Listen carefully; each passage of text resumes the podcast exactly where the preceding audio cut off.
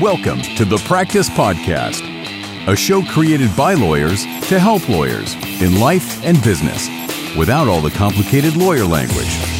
Let's welcome Bast Amron founders and your hosts, Jeff Bast and Brett Amron.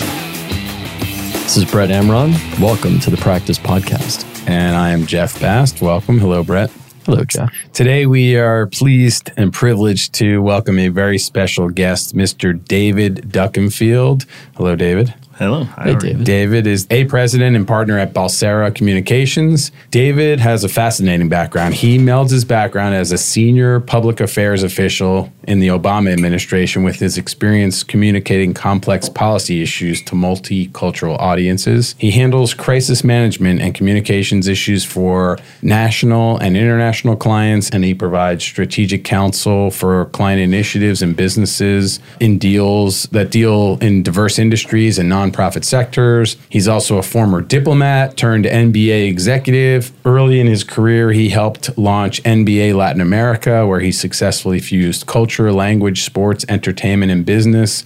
And now, as I indicated, he's a president and partner of Balsera Communications. So, welcome, David. Well, thank you, and thanks for having me here. Yeah, and by the way, that was just a brief summary. I left out a lot from his uh, from David's bio. bio. We, we, we don't really have time to go through that whole diverse experience, but we're happy to have you here, David. Why don't you tell people just a little bit about what you do now? You know what your role is at Balsera, what Balsera does, and uh, thanks, and I, I, know that didn't sound very linear what, what, you described, but there's there's a through, throughput there. You know, right now at Balsera Communications, we're a public affairs firm. We specialize in communicating public policy messages to diverse audiences. So anywhere from engaging communities across the country, mostly in Florida, especially on issues such as you know, bonds that need to be put out by school boards or legislative initiatives that organizations are trying to push out there, you know, we help them communicate those positions to the audiences so that they can make decisions on how they want to move forward as a community. So that's kind of what we do mainly, but you know, we also just do public relations in general from anywhere from unions and other organizations to even startups as uh, Miami especially has been really getting hot in the startup scene. So it's public policy, dealing with public relations and media relations, right? And in today's world, right, we were talking about this, there's so much information out there, a lot of it perhaps misinformation. How do you get a client's message out? Are there some sort of tips and tricks of the trade, if you will, to get a client's message out so that it stands out above some of the clutter and the misinformation? How do you deal with that? Yeah, there's a lot of noise out there these days, especially with social media. And, you know, sort of growing up in the industry, you know, before it's just print, radio, and TV. It was much simpler to reach these audiences. And three, now three channels and not three, three channels, no control even. No, yeah, and, and, and, you got yeah. the, the bar, you got the bars at midnight, right when TV shut off. I just, right. I just dated myself there, but it's a lot more complex now, uh, for better or for worse, right? So it makes it easier for people who don't have as many resources to get their message out because there are more channels to get their message out, right? You know, you, you have Facebook and you have Instagram and you have Twitter, and you can have your own voice. The sort of people who didn't have a voice before can have a voice, but it also makes it much more cluttered for an organization, particularly to sort of get their message out. And from the arrows coming in, uh, you know, from the other side, sure, the naysayers, it makes it easier for them to sort of come at you if they don't agree with what you're saying.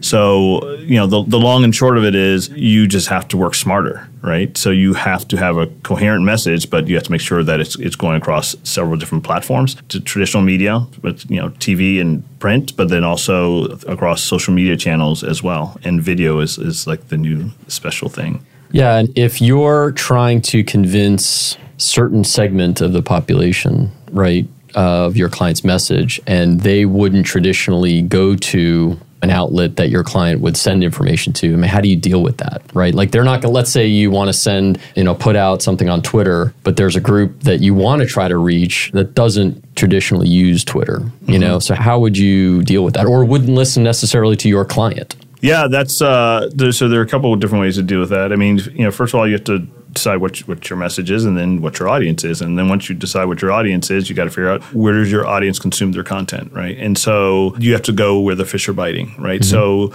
what's changed over the last twenty years, especially, is this sort of push versus sort of pull or sort of going specifically to different places because before you just put your message out there and everyone watched the same three channels, everyone listened to the same news. Now people have silos, right? So they some people consume their content, they only get it on Facebook or Instagram or you know WhatsApp mm-hmm. even right? Versus just traditional news channel. So you have to figure out where they're getting their information and get in front of them that way. And so if they're only getting it from Instagram, you got to be on Instagram. If they're only getting it, you know, th- through Twitter, you got you have right. to be there. Meet your uh, market uh, where have, they are. You have to meet right. your market where they are. You know, appointment TV is no longer right. So the thing before was like, okay, I got to be home for the seven o'clock news. You know, that's right. that people are getting their news at six in the morning and ten o'clock at night in bits of like five minutes here, two minutes there, and a different medium, right? different medium. So the the key is just understanding your audience, knowing where they are, speaking to them in their language. And actually, a lot of times, just becoming part of the conversation, which is a whole nother way of engaging, right? So before it was like you assumed that your news was very important and that they wanted to read it, and that's why you put it out there in front of them. And now it's like, well, can we just become part of a conversation on a topic that is the same or similar and make sure that our message comes through as part of that conversation? Yeah. And even commenting, right? on a post or liking or sharing a post can in fact be a message in and of itself. No, that's exactly right. That's yeah. exactly what I was getting to. Yeah. So you can see, you know, a like-minded organization or, or anyone talking about a subject that you're interested in, or that you want to talk about. And yeah, then you jump in the conversation and say, you know, oh, that's very interesting. Or that you add to it, or you retweet it and then add a link to something that is more pertinent to what you're doing. So yeah, becoming that thought leader, especially on a platform like Twitter, right? So every platform has got its, its different audiences, right? So mm. Twitter is like the place where you want to go to be the thought leader that everyone follows when you're mm. talking about a certain a subject matter expert, right? That's where you would go versus if you want to just go more visually captive, you might go to an Instagram. Right. And so is if I hearing you right, public relations generally has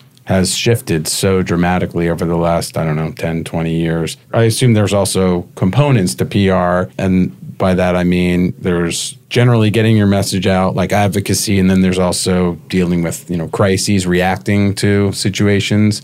Are there different approaches for you guys as between the two, either dealing with the crises rather than advocating a position? Well, I mean, in, in a weird way, they sort of go hand in hand, right? So the best defense is a good offense. So mm. if you have built up your brand consistently over time and you have a good, you know, reputation out in the market, when the crisis hits, it's going to be much smoother sailing for you, right? Versus if you're already on sort of rocky seas and then that tsunami comes to get you. It may be too late. It may be. It may be too late. You may be saying a lot of um, a lot, a lot of metaphors here, but yeah. So the, and the crisis is just planning ahead of time for what the inevitable, I could say, in the sense that through the lifetime of any company, you're going to hit some kind of crisis, you know, big or small. So as long as you, you've planned ahead of time, you know how you're going to react, you know who's going to be part of that sort of team that's going to think about it and decide what actions to take. You have a general game plan, then right. you're ahead of the curve. Right. It's so it's kind of like fire drills. You don't want to be doing a fire drill for the first time during a fire. Yeah, exactly. Right. Yeah. So when you say planning, that is, and li- you know, it's lining up the team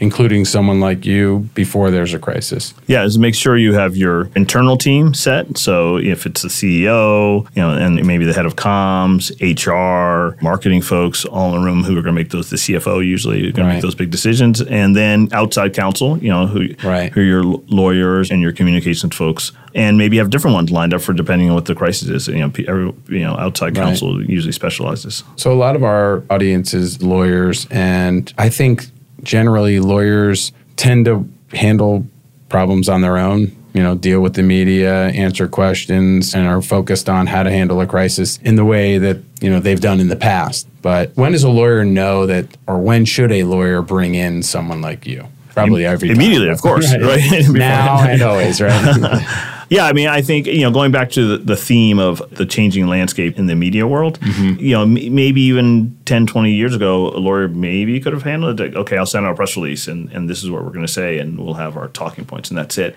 Now that doesn't quite work because you know reputation management is a shifty thing. So if a crisis happens, there's just so many different ways for that news to get out there now that you can't really control, and you need an expert who can jump into those different lanes and start putting out those fires, or at least getting your point of view across as quickly as possible. So like if something happens and it pops up on Twitter, and the next thing you know, there's some videos flying around on Facebook, and then it get. I mean, you have to be able to get in front of all those, and that's something that you know most lawyers don't aren't experts in, whereas a crisis com team is. And even even saying like you were saying, even saying no comment.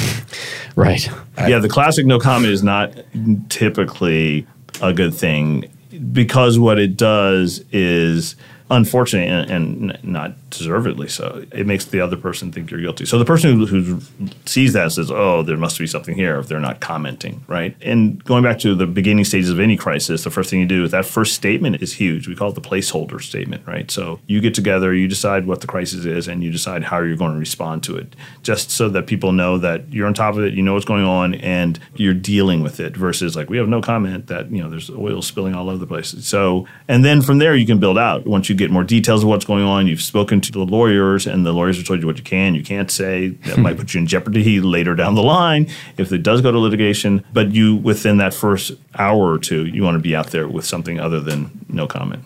I would imagine that given what we talked about earlier, which is the, the amount of information in the outlets, and that has changed over obviously the last 20 years, that it makes your job obviously much harder, but there is a much narrower window to get out in front of things because things move and spread so quickly. You know, you have to figure out where is it spreading, right? I mean, at some point, you just say we assume it's everywhere, and so that we're just going to sort of come up with a plan, assuming that it's everywhere. You know, because how do you stop it? Yeah, that, that's the good old viral situation. That's not good at all. A lot of times, you know, when when something sort of goes viral, how do you pull that back? And the yeah. answer is, yeah, when the genie's out of the bottle, a lot of times it's it's out of the bottle. One thing you can do is have a sort of team of surrogate spokespersons for you who, who are ready to jump in mm-hmm. if something like this happens, right? So like it's not just you; you also have people who can voice for you in different outlets, and you, you'll see that a lot especially in government when a crisis hits, you know, all of a sudden on the airways, you know, they'll have this secretary this or assistant that, and, and, they're all over the fan. They're fanning out and sort of trying to calm the waters, right, all at once, right. So you can't just have one person. To your point, and the back end, you know, a lot of people just churning through the social media channels and trying to sort of make sure they're responding, right, right, in real time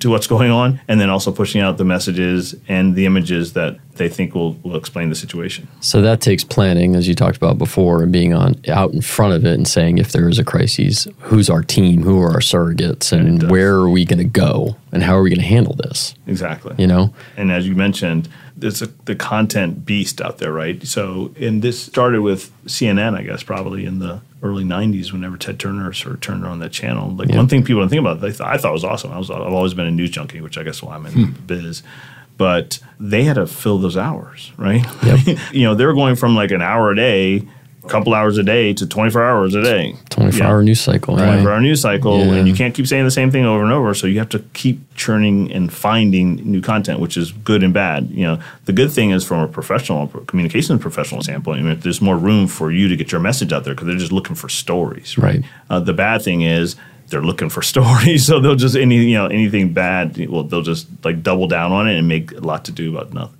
Well, and it goes out on so many different again media. So it used to be right CNN when CNN started it was TV and that's it. And then you had print, obviously, but from CNN's perspective, it's CNN. Now it's CNN.com. They have the app. They have all kinds of sub pages and Twitter and Instagram pages and things like that that they shoot content out as well, and yep. not just on TV. Yep, they do, know? and they repurpose it, which is you know A we lot. always. Yeah tell our clients that repurposing content is critical, yeah. right? So it's not just that first bite of the apple, right? You send out a press release or you mm-hmm. have a press conference or whatever. You just put some kind of news out there or you're part of a story. You just don't let it sit there. You just sort of take it and you start repurposing it. so if it's on this, you know, social media channel, you put it on another one and you, you just sort of you know, slice and dice and, and so it can it has a, a shelf life of a few days versus just a, a you know one hit wonder. Is this sustainable? I mean, I feel like I used to listen to news all the time, like you know, watch it, and I, I just I can't handle it anymore because there's just so much information from so many sources, and so I'll take a small amount of time,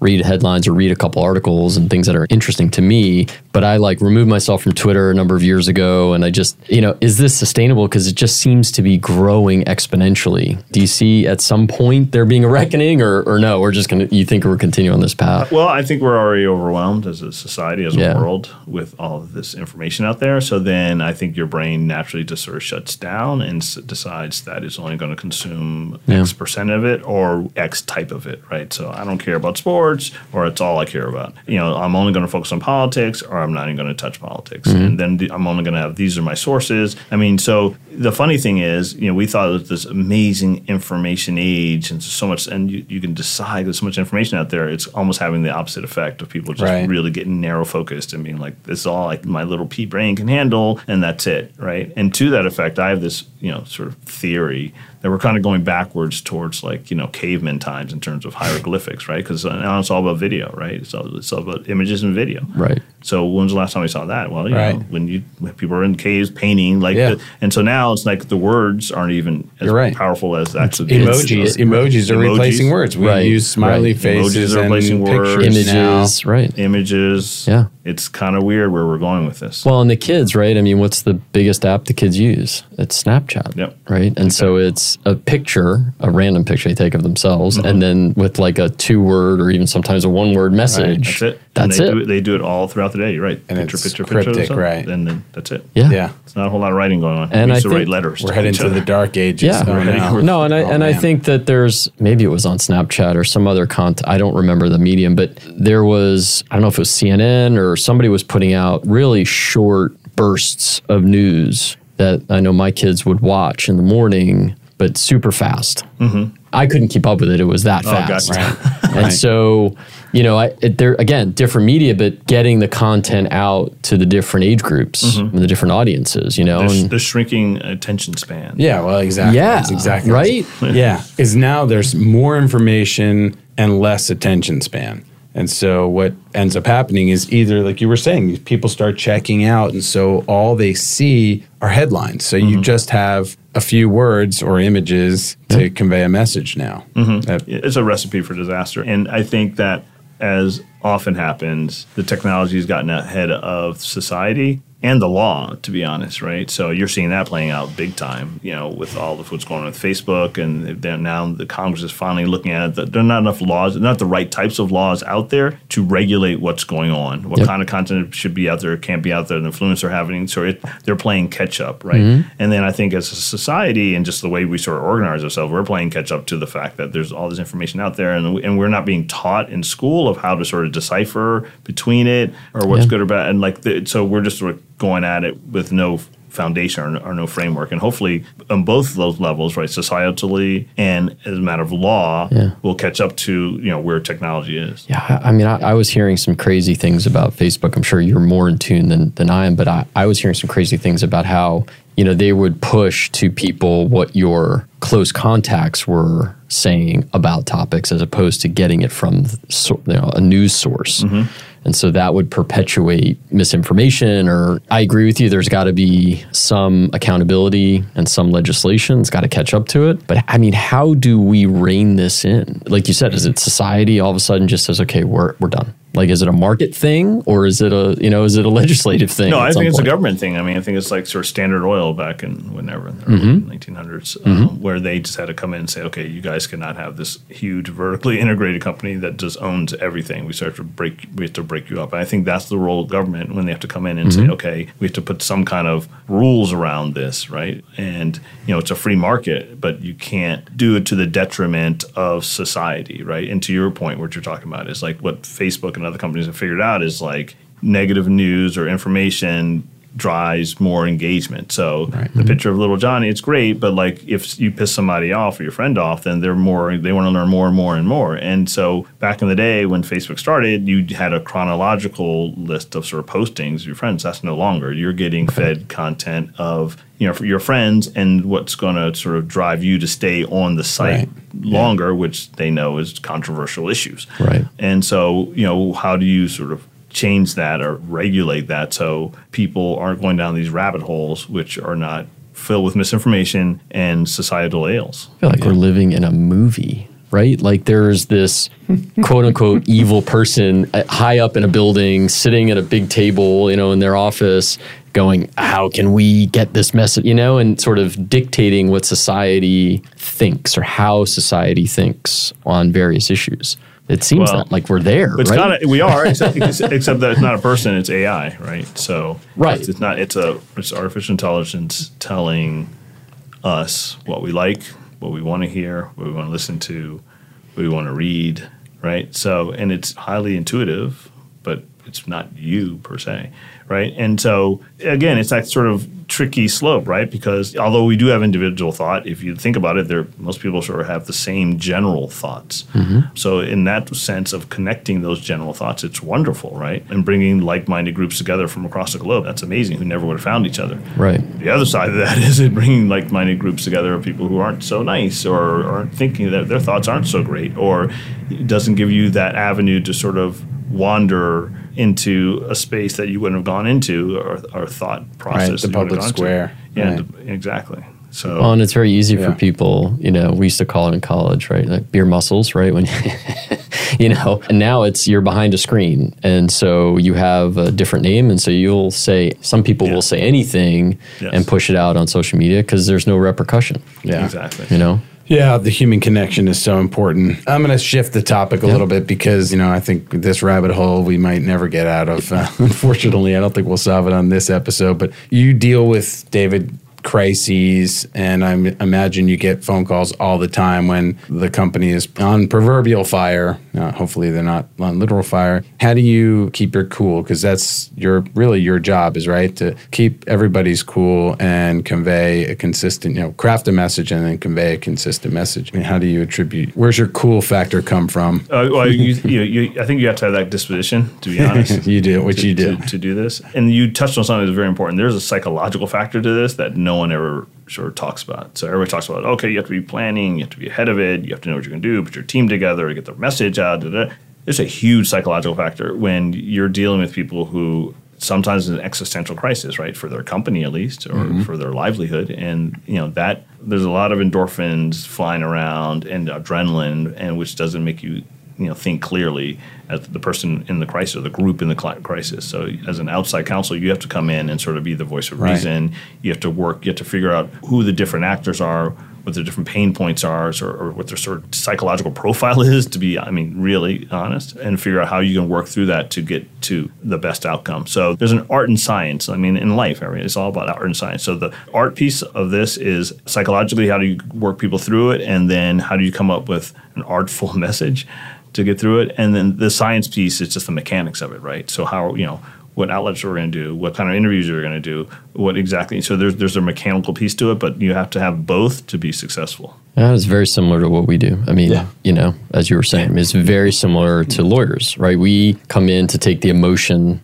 out of it because we weren't directly involved, right? Mm-hmm. Like just like you, you get brought into, let's say, a crisis situation, you're being brought in as the professional. You're not directly involved in the crisis situation. It's the company or an individual at a particular company or a public entity, if whatever your client is, right? Mm-hmm. And you know, so we're brought in that situation too, and our job is to take the emotion away and make strategic, well thought out decisions and to give advice to our client to make those decisions and pull the emotion out of it. Right? Yeah, the difference is we have a more, I think, narrow focus, you know, because typically if it's a litigation matter, we're focused on, okay, there's this lawsuit and yeah. our message is being conveyed to a, either a judge or a jury or yes. the other side or some combination of that. Whereas, you know, your approach is, you know, and that's where I think most lawyers really need a PR person, someone with your expertise, and may not know it because we have a specific agenda, and yours is very different. You know, mm-hmm. we're convincing a judge or a jury. You're convincing basically everybody in the, in the world. Court of public opinion. Yeah, yeah. yeah. And sometimes that's where cases or decisions yeah, are tried. Right. Yeah. yeah. And, and to that point in the public affairs world, that is one of the tools we use, right? So if you are working on an issue for a company that, you know, they're trying to get through or maybe even a referendum that needs to be passed, you not only talk to a lot of people think you just talk to the individuals, right? You talk to the lawyer, you talk to the judge, or you talk to the elected officials who are going to make a decision on that resolution, right? But that's one that's lobbying right? In, in some right. sense, whether it's being a lawyer or on the lobbying or, or, sort of both. But there's a whole other aspect to it, which is the public affairs aspect. So what is the community saying about it? Where are the pressure points coming from? So if you win in the court of public opinion, if you have people in the community who are saying, this is what I want, this is how I feel, you elected official or you know judges you can't sway that way. But them they, they, they're human beings. They live in the same community. They mm-hmm. sort of feel the pressure right. the way the tide's going public opinion. You know that can sway a decision especially with elected officials can sway a decision if they know that their community is you know 70% behind x thing then they're thinking they'll think twice about you know trying to go against that. Yeah and i think that's you know the importance of having someone with your expertise involved you know can't be understated because hopefully the person we're trying to convince is confined in some way by you know the law so, you know, we're convincing a judge. That judge doesn't make a decision based on whatever they want. They make a decision, hopefully, within the confines of the law. Whereas what you're doing is really no, there's no guardrails at all whatsoever. And so, and there's a lot of misinformation out there. You know, I think it just makes it much more challenging what you do. No, you're, you're, yeah, you're latching onto emotions. Yeah. And sort of, and driving that with, with reason, right? So mm-hmm. it is, it, you know, you, you hit that emotional touch point, but then you also have a reasonable argument that goes along with it that convinces them. And again, it's not just you. It's like you have your thought leaders and your you know surrogates and community leaders who right. are actually the voices for you. Because if they don't know you, they're not going to trust you. People trust people they know. So you have to right. find people who are going to speak for Although you. Now, I'm not sure who anyone trusts anymore. but with but well, that list fair. is shrinking yeah, every shrinking, day. Yeah. That's, that's but unfortunately. The, but in litigation, you may also be trying to get your adversary, the party on the other side, to do something. And so yeah. a great PR campaign may help with that, right? You may not be able to convince a judge if you go to court, right? And the judge may not be swayed by public opinion, but your opponent might, depending on the case, right? So a good PR campaign may be helpful in that regard. Yeah, absolutely. You know, lawyers, call David Duckenfield now.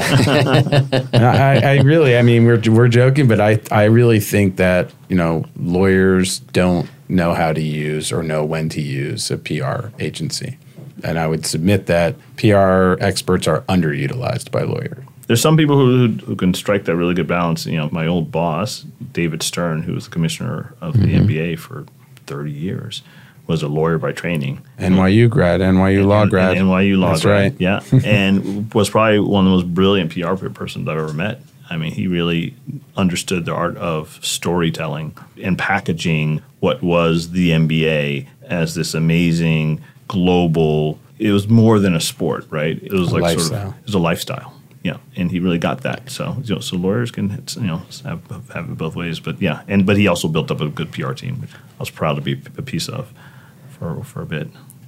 Fantastic. Yeah. So.